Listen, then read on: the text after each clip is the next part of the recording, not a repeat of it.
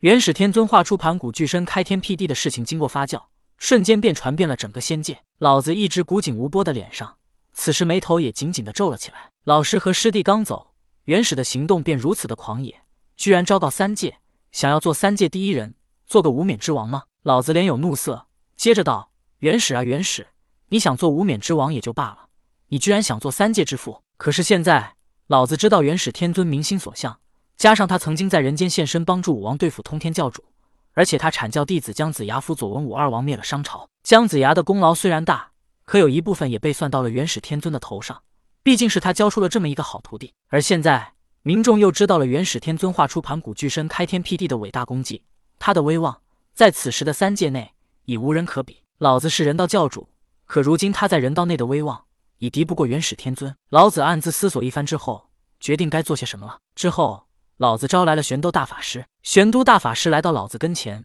准备行礼，老子却制止了他，并说道：“长庚，你我父子无需多礼。”啊！玄都大法师一愣，他与老子一直都是以师徒相称，可如今老子却直呼其名。玄都大法师不解，疑惑地问道：“老师，这是……你虽然是我在人间的孩子，可我一直都把你带在身边，主要是怕这混乱的三界会让你受到伤害，想必你也不甘心如此的默默无名。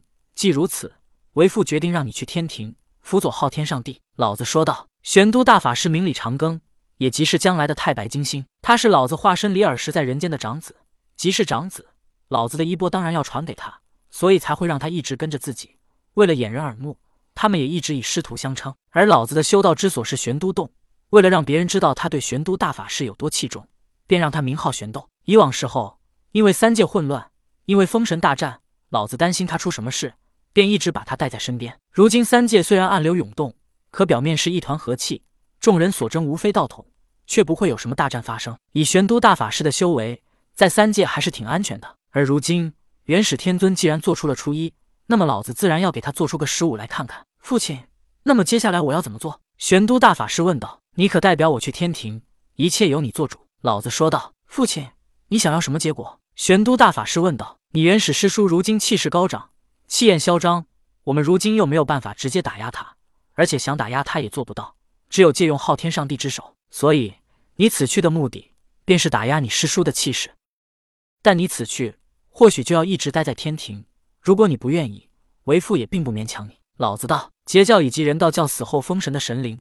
他们是被迫入了天庭，而老子却要玄都大法师主动去天庭。虽然他的修为没有受损，但这也一样是去给昊天上帝干活，本质上与那些受约束的神灵已经没有了区别。不过好在一点，他比较自由，而他又有老子做父亲，拥有背景，便是他哪一日不想干了，也随时都能抽身。父亲，孩儿愿去。玄都大法师道。如此甚好，那你便去吧。是，父亲。当玄都大法师离开了之后，老子又命身边的童子招来了一人。此人不是旁人，正是在诛仙阵内被他用烽火蒲团收来的截教大弟子多宝道人。拜见师拜。多宝道人行礼。起身吧。老子道。之后他接着说道：红军老祖与你师通天都已经离开了这个世界，他们或许永远都不再回来了。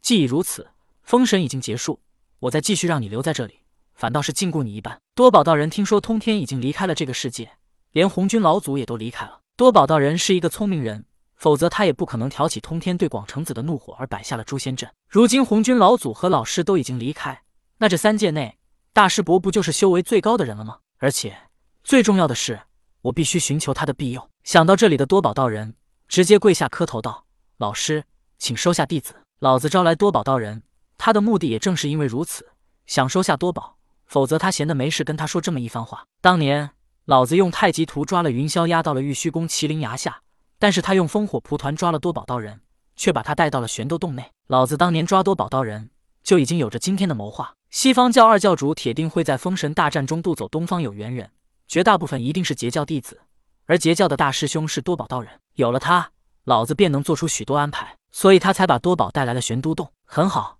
如今你暂且随我一起修道，他日我定当让你成为西方之祖。老子道。西方？为何是西方？多宝道人一愣。他日你自会知晓，如今安心修道即可。老子道。是，老师。多宝道人答道。